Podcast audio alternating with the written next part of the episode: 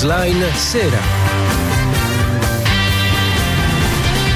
Eccoci qua, alle 18.19, buonasera a tutti voi, da Domenico Guarino, ben trovati, la newsline serale di Controradio, menu consueto, le notizie del giorno per quello che riguarda Firenze e la Toscana, i servizi della redazione, le interviste, gli approfondimenti, la cronaca in apertura perché c'è stato questo tragico incendio a Livorno che è costato la morte a una persona e il ferimento di altre otto e nella, nella tarda serata di ieri, pare a causa di una candela lasciata accesa per colpa di un blackout, ma insomma vi racconteremo tutto. Eh, poi ci sono ancora gli scra- strascichi naturalmente per quello che riguarda le, le cariche alle manifestazioni pro-Palestina di, di venerdì scorso, Firenze, Pisa e mh, il Consiglio regionale peraltro ha votato una mozione di condanna eh, in cui si chiede anche al governo di fare chiarezza quanto prima.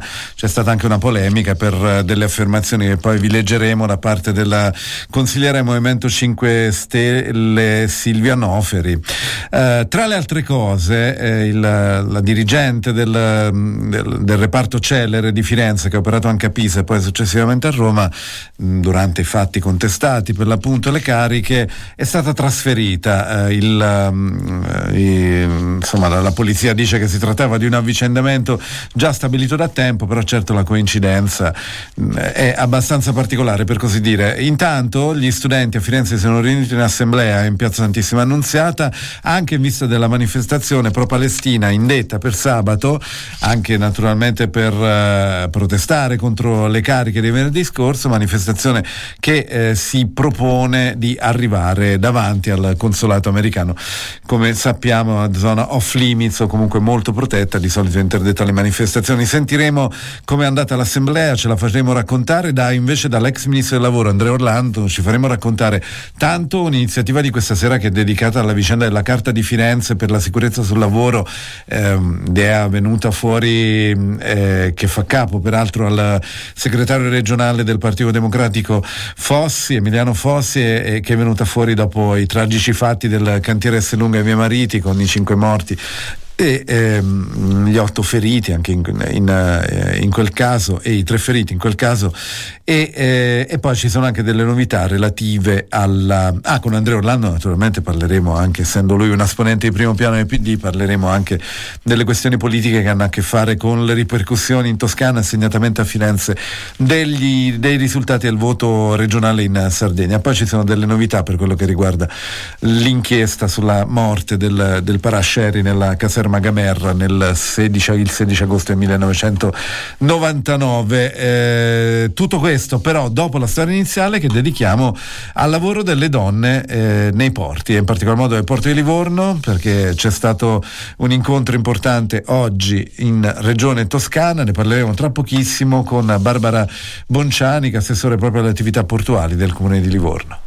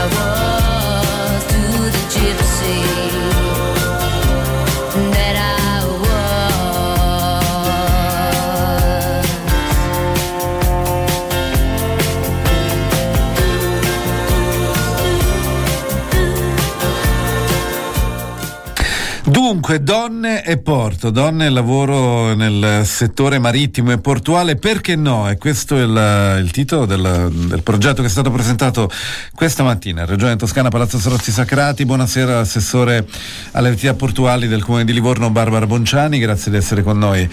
Buonasera a tutte e tutti, grazie a voi. Perché no allora il lavoro delle donne nel porto?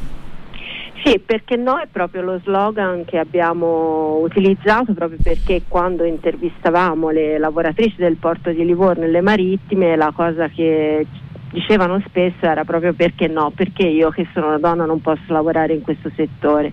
E quindi siamo partiti proprio da qua perché eh, forse non pochi sanno che a livello mondiale le donne imbarcate sulle navi passeggeri oppure anche sulle navi eh, merci non, ra- non, raggiungono neanche il 2% della forza lavoro complessiva, mentre nei porti a livello globale siamo al 16% e in Italia all'8%, quindi c'è ancora molto da fare. A Livorno noi abbiamo una situazione favorevole perché abbiamo invece più donne rispetto alla media nazionale impiegate nelle imprese portuali e siamo al 10% e quindi abbiamo, siamo voluti partire proprio da Livorno per creare un progetto che rappresenti il lavoro che le donne svolgono nei porti e anche a livello marittimo, racconti le loro esperienze, le faccia vedere anche attraverso una mostra fotografica, ma soprattutto abbiamo messo insieme tutti gli addetti ai lavori del settore per cercare di capire come migliorare la loro presenza in questi settori. Eh, cosa raccontano le donne che, che lavorano nel, nel, porto? Cioè, quali difficoltà particolari affrontano e soprattutto quale, cosa le spinge, cosa le ha spinte a affrontare questo percorso che certamente diciamo, nella mentalità comune non è consueto, no?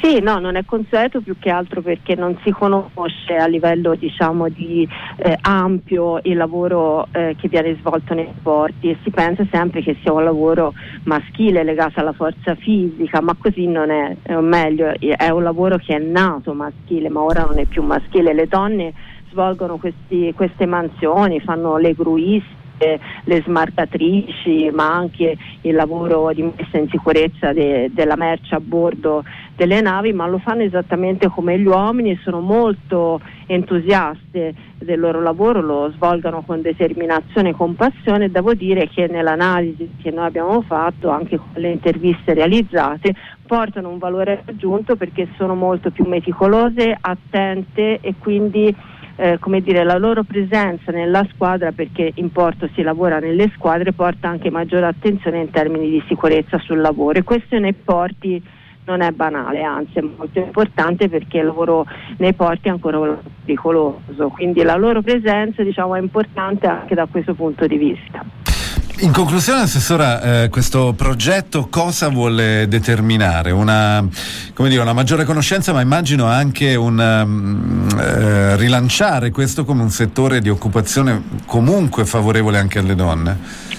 Assolutamente sì, questo progetto che è nato un anno e mezzo fa ha già prodotto dei risultati molto importanti, vale a dire che dopo il convegno internazionale che abbiamo tenuto a Livorno, per esempio un porto, quello di Trieste, che non aveva donne, ha assunto le prime quattro lavoratrici portuali e eh, dopo pochi mesi eh, eh, abbiamo avuto l'opportunità di eh, rivedere la, il presidente dell'autorità portuale di Trieste ma anche alcuni imprenditori e sono state assulte altre donne perché l'esperienza è stata positiva. Quindi direi che l'esperienza di Livorno il progetto di Livorno è stato molto importante perché ha portato per la prima volta in una discussione ampia tra gli addetti ai lavori il tema e devo dire che già questo risultato di avere un porto come Trieste che ha assunto per la prima volta le zone portuali è stato un primo risultato. Eh, anche perché Trieste insomma non è un porto banale come Livorno.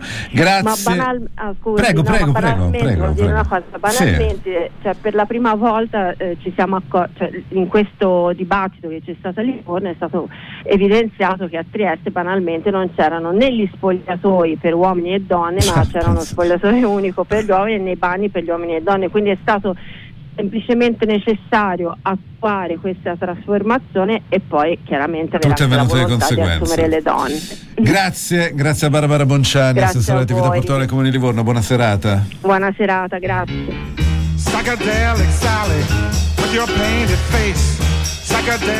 Ma che Giustina, capito? Puoi andare a fare la portuale prima o poi? No, no. scuote il capo, Giustina. No, dopo il tennis, portuale. okay. Va bene, va bene. No, bella storia questa, questa vi abbiamo raccontato. Uh, una più brutta ve la raccontiamo grazie a una nostra ascoltatrice. Ci ha mandato un messaggio. Miriam, Miriam ci dice che eh, ci sono code da Firenze a 11 direzione Pistoia. Non so perché, dice Miriam, siamo in coda. Eh, speriamo di scoprirlo, intanto rilanciamo il tuo avvertimento per chi dovesse incamminarsi da quelle parti, tra pochissimo lì a Milano per il Jerry Network, poi torniamo insieme per uh, ripartire con le notizie e innanzitutto alla cronaca dall'incendio con uh, vittima a Livorno. Whoa, come on here and find romance.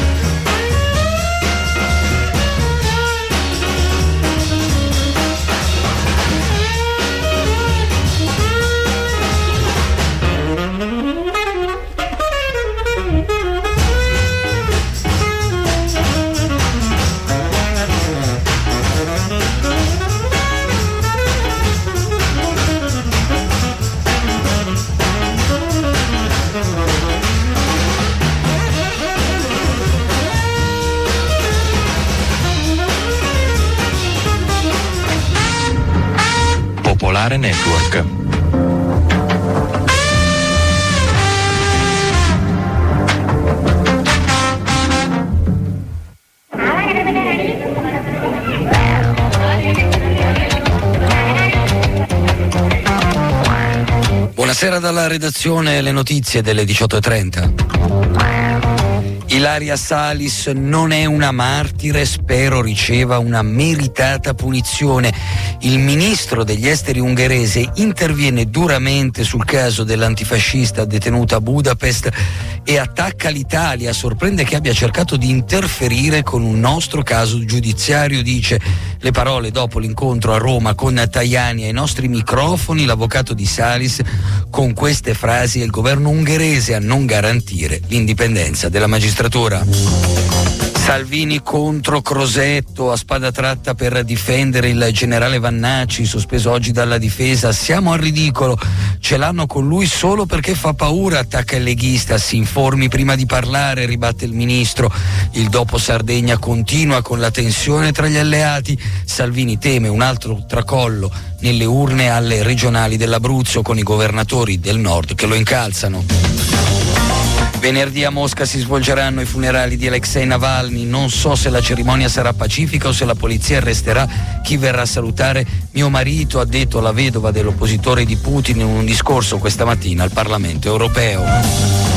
Una guerra in Europa non è impossibile, così la Presidente della Commissione Ursula von der Leyen che annuncia un piano per aumentare la spesa militare nell'Unione. L'autoproclamata Repubblica filorussa della Transnistria chiede aiuto a Mosca contro la Moldavia. La Presidente moldava Sandu, siamo impegnati per una soluzione pacifica della crisi. La guerra a Gaza, un alto funzionario di Hamas, c'è ancora molta strada da fare per arrivare ad un cessate il fuoco. L'allarme dell'ONU, oltre 500.000 persone a Gaza sono ad un passo dalla carestia, quasi 30.000 le vittime palestinesi dall'inizio della guerra.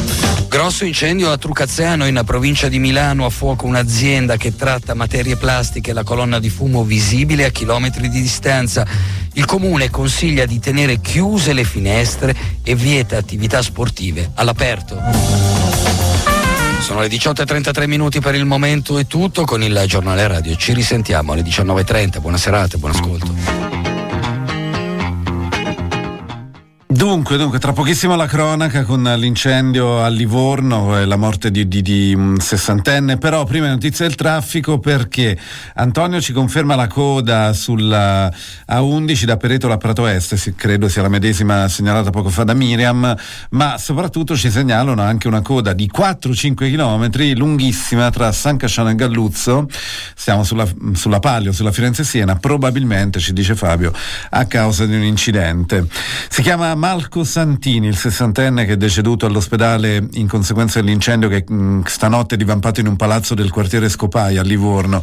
Sei le altre persone soccorse, cinque trasportate in pronto soccorso cittadino, una a quello di Cecina, il più grave un uomo di circa 60 anni che si trova in rianimazione in gravi condizioni a Livorno, donna di 80 anni circa invece ricoverata a medicina d'urgenza, altre due persone, un uomo e una donna di 60 anni, sono in buone condizioni e eh, erano state ricoverate a pronto soccorso sono state dismesse in, in giornata, le altre due persone rimanenti colpite dal, dai fumi dell'incendio erano già state dimesse in, in, precedenza. Sono in corso naturalmente gli accertamenti per stabilire le cause de, de, dell'incendio e della morte del, del sessantenne e eh, l'ipotesi che si fa avanti con maggiore probabilità che potrebbe essere stata una candela lasciata accesa inavvertitamente dopo il blackout che ieri sera ha interessato tutto il quartiere.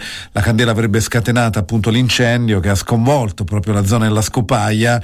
Sono 11 in tutto gli appartamenti evacuati nell'immobile Casalp, cioè le case popolari, eh, che si trova in via di Città del Vaticano e i soccorsi nei vigili del fuoco.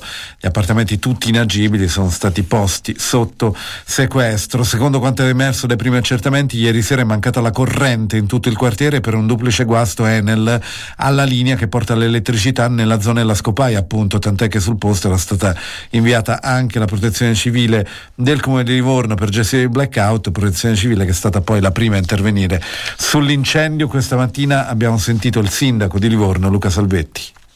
Sì, è stato un momento particolarmente drammatico perché c'è stato un blackout nella zona del quartiere della Scopaia eh, in tarda serata, diciamo così.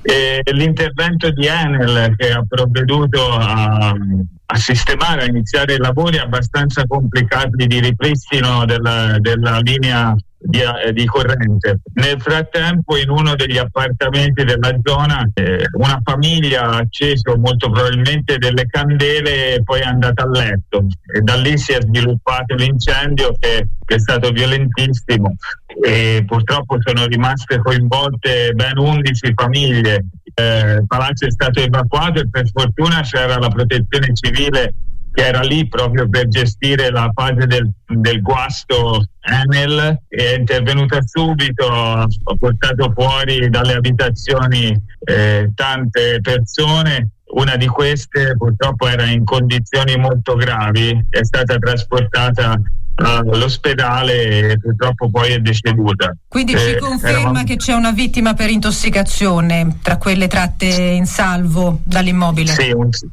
un sessantenne che abitava al secondo piano. Noi siamo stati lì tutta la notte a gestire anche la situazione delle famiglie che erano fuori di casa, sono state tutte sistemate. Il sessantenne che purtroppo poi ha perso la vita molto probabilmente stava dormendo, non si è reso conto se non dopo un po' e quindi il fumo aveva già invaso tutta la sua casa. Eh, lungo e acceso dibattito oggi pomeriggio in Consiglio regionale della Toscana su quanto accaduto il 23 febbraio, cortei pro-Palestina a Firenze e Pisa. L'Aula ha approvato a maggioranza una mozione sottoscritta dai capogruppo di Italia Viva, PD e Movimento 5 Stelle che esprime ferma condanna per il grave atto accaduto e impegna la Giunta regionale ad attivarsi nei confronti del governo e del Ministero dell'Interno affinché sia fatta in tempi rapidi chiarezza. L'atto spiega che il 23 febbraio gruppi di manifestanti, in gran parte minorenni, venivano improvvisamente recentemente fatti oggetto di cariche con manganelli. Respinta invece dall'Aula la mozione presentata al centrodestra, Fratelli Italia, Lega e Forza Italia, che puntava invece a impegnare la Giunta a riaffermare che il fondamento della democrazia è prima di tutto il rispetto delle regole per tutti gli attori della vita pubblica. C'è stato anche un, uh, un dibattito nel dibattito a causa delle parole della consigliera Movimento 5 Stelle Silvia Noferi che ha detto testualmente che le forze dell'ordine avranno pure preso degli sputi ma io dico, ha detto Noferi, che forse se li sono anche meritati. C'è una bella differenza tra uno sputo e una manganellata. Subito è intervenuto il vicepresidente del Consiglio regionale Scaramelli per richiamare Noferi, che poi in qualche modo si è, si è scusata. Naturalmente ampia polemica da parte delle forze dei, dei consiglieri del centrodestra. Intanto è stata trasferita la dirigente del reparto mobile di Firenze Silvia Conti. Secondo quanto si apprende, l'avvicendamento al vertice del reparto mobile avverrà a partire da domani. Il trasferimento avviene a meno di una settimana dalle le cariche agli studenti a Pisa e a Firenze. L'avvicendamento della dirigente era già programmato, non è legato agli scontri, questo quanto si apprende da fonti del Dipartimento della Pubblica Sicurezza. E a un anno di distanza dalle cariche agli studenti a Firenze e a Pisa riecheggiano le assonanze con il pestaggio avvenuto davanti al liceo Michelangelo a Firenze da parte di giovani attivisti di estrema destra che portò poi, lo ricorderete, la preside del liceo Da Vinci di Firenze Annalisa Savini Savino a scrivere una lettera ai suoi studenti in cui parlava di democrazia e antifascismo. Lettera fortemente criticata allora dal ministro Valditara, ne nacque una mobilitazione nazionale, da quei fatti alle cariche di oggi come si leggono i campanelli di allarme e le violenze. Sentiamo la preside Savino intervistata da Chiara Brilli. Assonanze eh, tra quello che si è verificato quest'anno e poco più di un anno fa, eh, il pestaggio in via della colonna, quel pestaggio per cui io scrissi ai miei studenti, c'erano appunto dei silenzi istituzionali assordanti, una violenza esibita e anche tanta paura e preoccupazione da parte dei miei studenti. Le due situazioni hanno dei tratti in comune, sicuramente la violenza, la violenza bruta, la violenza fisica che noi dobbiamo sempre eh, rigettare e il fatto che questa violenza poi sia stata perpetrata su ragazzi che più o meno della stessa età degli studenti picchiati in via della colonna. E poi direi anche l'elemento della mancata eh, unanimità della condanna. In tutto questo c'è stato anche un uso della tecnologia che anche l'altra volta fu fondamentale perché quelle riprese, quei video che circolarono del pestaggio eh, davanti al Michelangelo furono misero di fronte all'evidenza di quello che era accaduto. Anche oggi l'uso di queste tecnologie è stato fondamentale per farci rendere conto eh, di quello che stava realmente succedendo. Troppe volte la parola che non viene data ai giovani, giovani a cui viene chiesto di parlare, eh, fortunatamente fortunatamente viene sostenuta da quei mezzi che spesso vengono stigmatizzati, ma che in certi casi sono fondamentali per loro come arma di comunicazione. Eh, certo, sicuramente in questo caso poi sì, sono, sono, perfettamente d'accordo, li condanniamo, però poi sono gli unici mezzi che ci raccontano delle realtà eh, di fronte alle quali rimaniamo sconcertati, cioè, cioè non si può dire è previsto che si usi la forza, chi è dotato anche di strumenti di forza deve essere dotato anche della capacità di leggere i contesti di fronte ai quali si trova. Ciao Domenico, aggiornamento Infotraffic l'incidente è alla galleria dopo la rotonda uh, uscendo dalla superstrada la seconda galleria quella che arriva a Galluzzo. Quindi la fila si origina da lì Ecco, grazie, grazie per questo aggiornamento che fa conto di quello che dicevamo prima della, della coda sull'autopalio.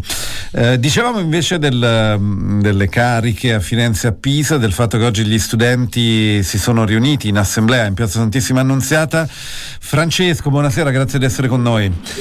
Buonasera, grazie a voi. Com'è andata l'assemblea? Che avete deciso?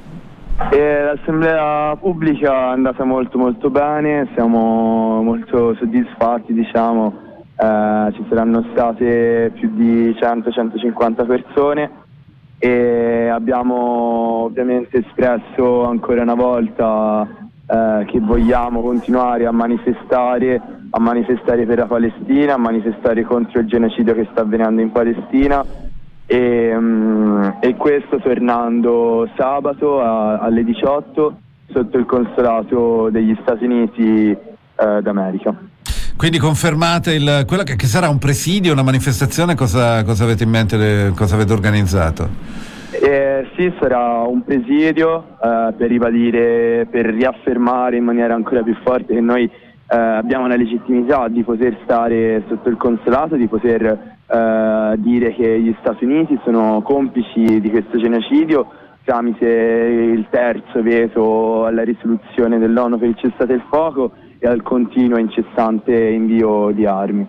Quindi vogliamo riaffermare proprio eh, la nostra necessità, la, il nostro dovere comunque come studenti, ma ovviamente anche, c'erano anche lavoratori, c'erano professori e professoresse eh, o cittadini comunque eh, riaffermare che noi vogliamo e possiamo stare lì. Presidio dove avverrà esattamente e avete ottenuto l'autorizzazione ufficiale per, uh, per il posto? Il presidio avverrà sotto il consolato all'angolo di, eh, purtroppo non mi ricordo il nome della via, però eh, sì, abbiamo già ottenuto, abbiamo già piazzato, è già tutto ok con la questura, eh, ovviamente eh, non vogliamo che il discorso si soffermi su questo, è importante ribadire che eh, in uno Stato democratico, lo diceva anche il costituzionalista Zagrebelski, eh, una manifestazione non va autorizzata, va preavvisata la questura e vietare è soltanto un'eccezione. E deve essere appunto la questura a dire perché vuole vietare una manifestazione Vabbè, per la però Palestina. insomma diciamo no, in questo caso tutto, non, non- tutto, tutto ok, regolare. sì, sì, Perfetto. tutto regolare. certo. Perfetto. Grazie, grazie a Francesco, buona serata. Buona serata.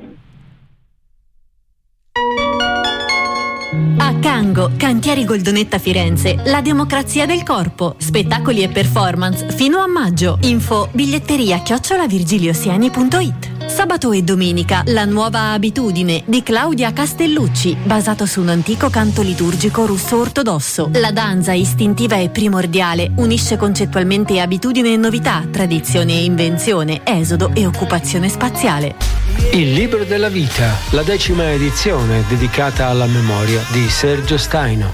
La domenica mattina all'Auditorium Rogers, piazza della Resistenza di Scandicci, torna la rassegna ideata e condotta da Raffaele Palumbo. Dieci appuntamenti in cui ospiti autorevoli raccontano il libro che ha segnato la loro esistenza. Programma completo su librodellavita.net e pagina Facebook Il Libro della Vita. Ingresso libero fino ad esaurimento posti. Domenica 3 marzo alle 11 Diego De Silva parla de Il giovane Holden di J.D. Salinger. Controradio.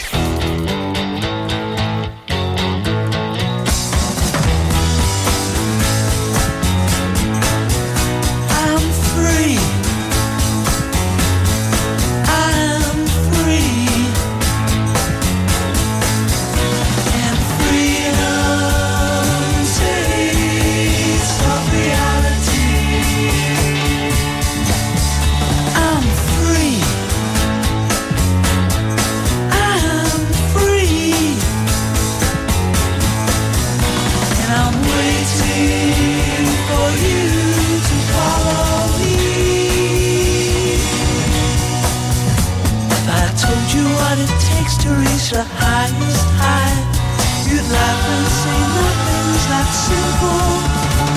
But you've been told many times before, Messiah's pointed to the door. No one had the guts to leave the temple.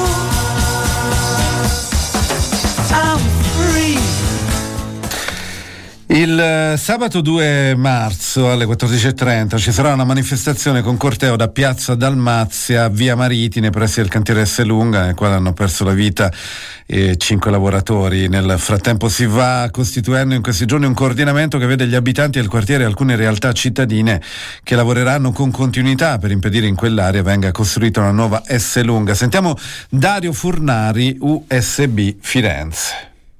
Sì, c'è stata anche una bellissima, anzi un paio di assemblee molto belle partecipate dal basso di quartiere, eh, alle quali eravamo evidentemente perché eh, riteniamo che la battaglia affinché lì si costruisca un parco, un giardino pubblico e non un centro, l'ennesimo centro commerciale di Firenze, che è una città tutta, eh, diciamo, eh, così buttata al commercio e mm, c'è una sorta di prostituzione della città anche per scelte politiche, una città che in pratica è a misura di turista e non più a, a misura delle fiorentine e dei fiorentini.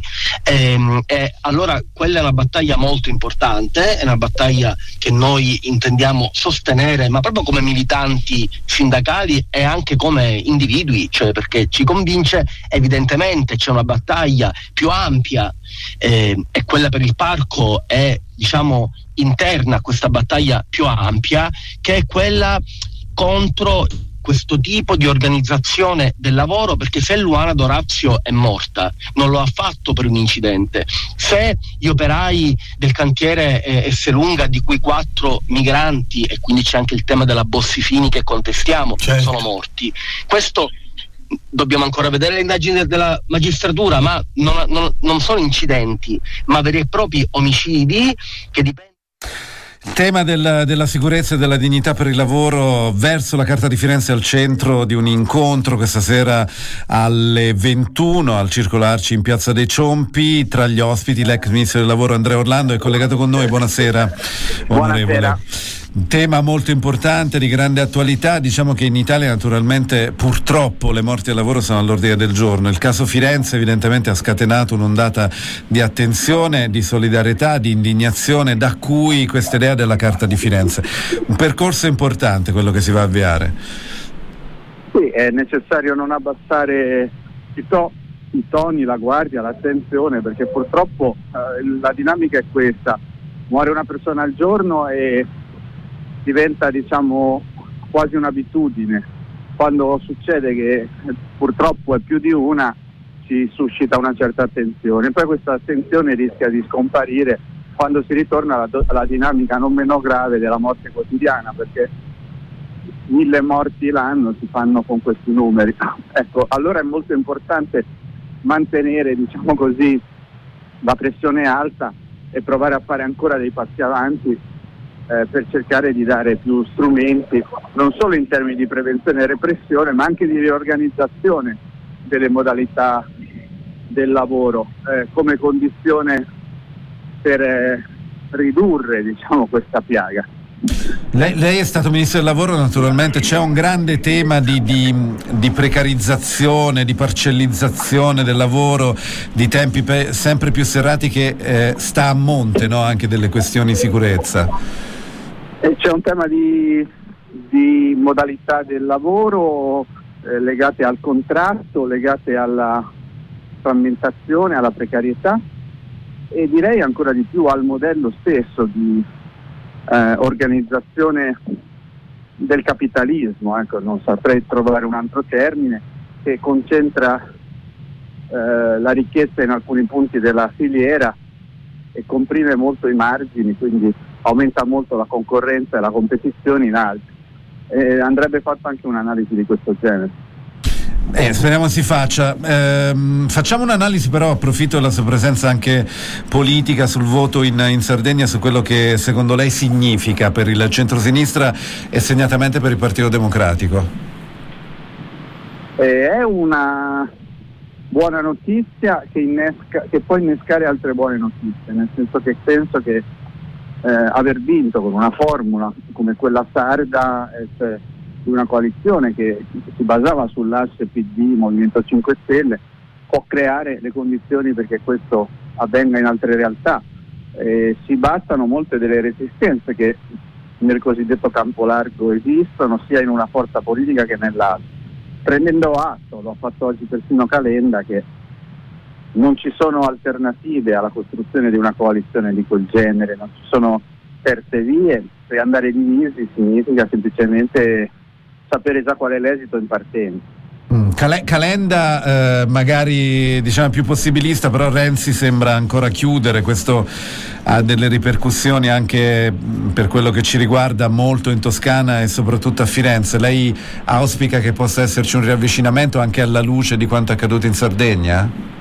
Ah, guardi, io auspico sempre che ci siano dei riavvicinamenti, dopodiché Renzi mi pare che a livello nazionale abbia un, un'altra questione ancora prima, non è, non è, ancora chiarissimo se diciamo, vuole costruire un'alternativa alla destra o vuole provare a correggere alcune dinamiche che esistono nella destra. Sono entrambi disegni assolutamente legittimi ma totalmente diversi. Grazie Andrea Orlando, buona serata e buon dibattito. Grazie a voi, buonasera.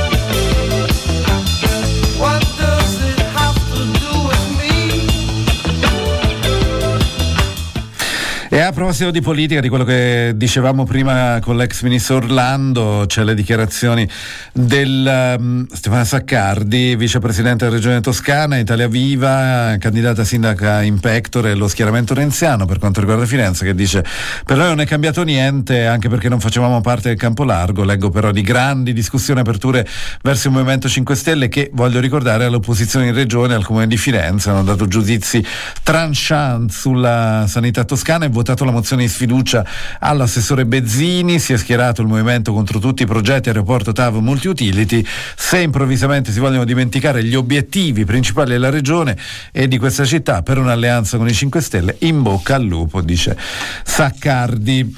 Confermata in appello l'assoluzione per Andrea Antico, uno dei tre ex commilitoni di Emanuele Scieri, accusati dell'omicidio del 26enne siciliano Paradella Folgore, trovato morto nella caserma Gamerra di Pisa 16 agosto 1999. Il processo si è svolto con rito abbreviato, il PG Luigi Bocciolini aveva chiesto la condanna a 17 anni e mezzo per Antico.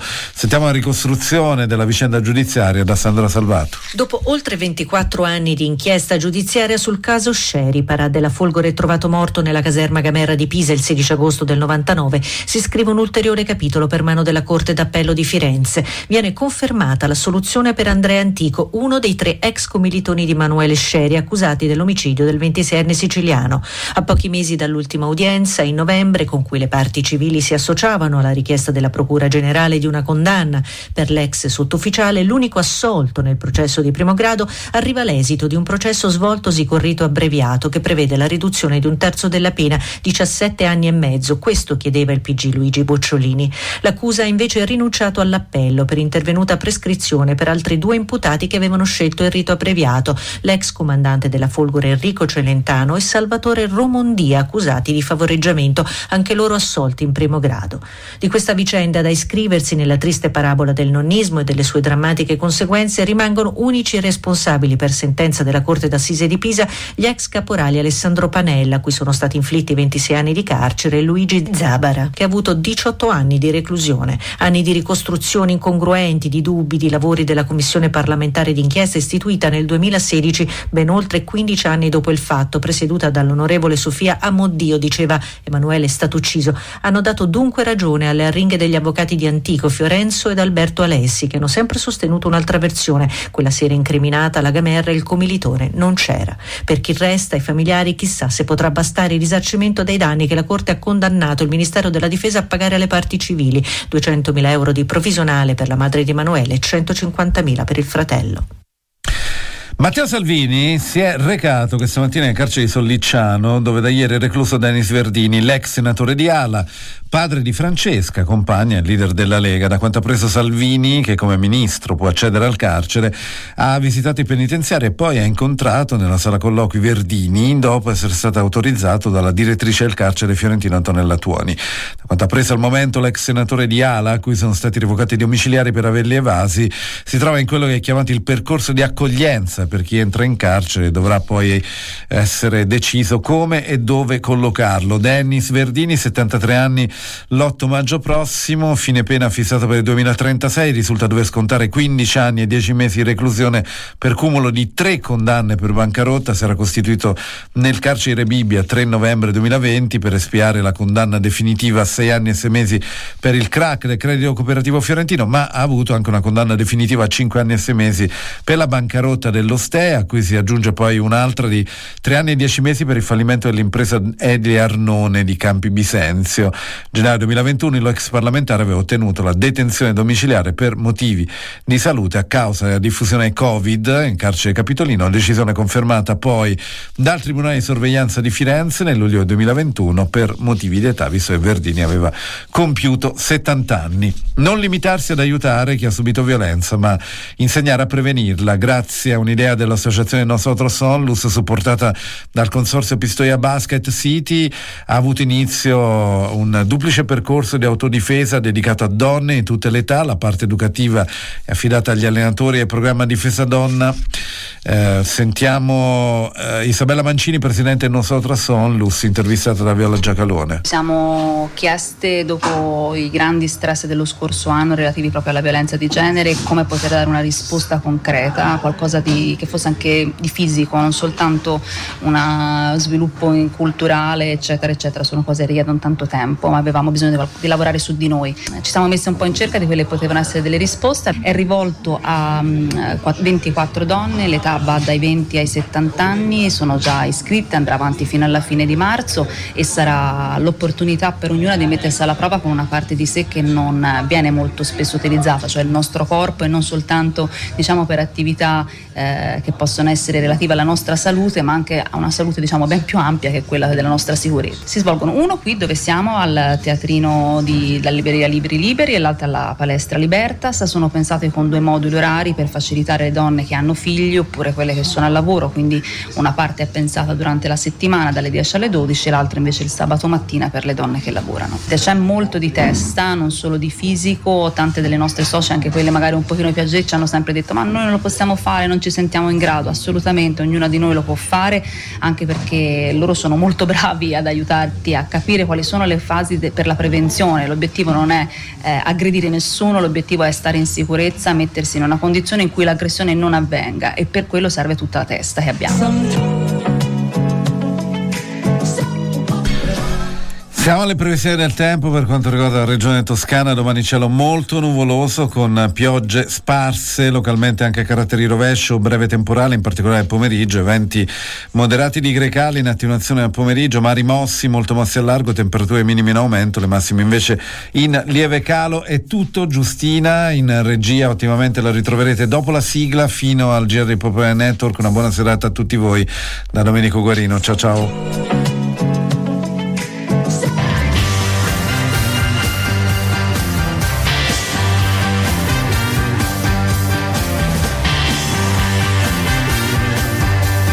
Slain Sera.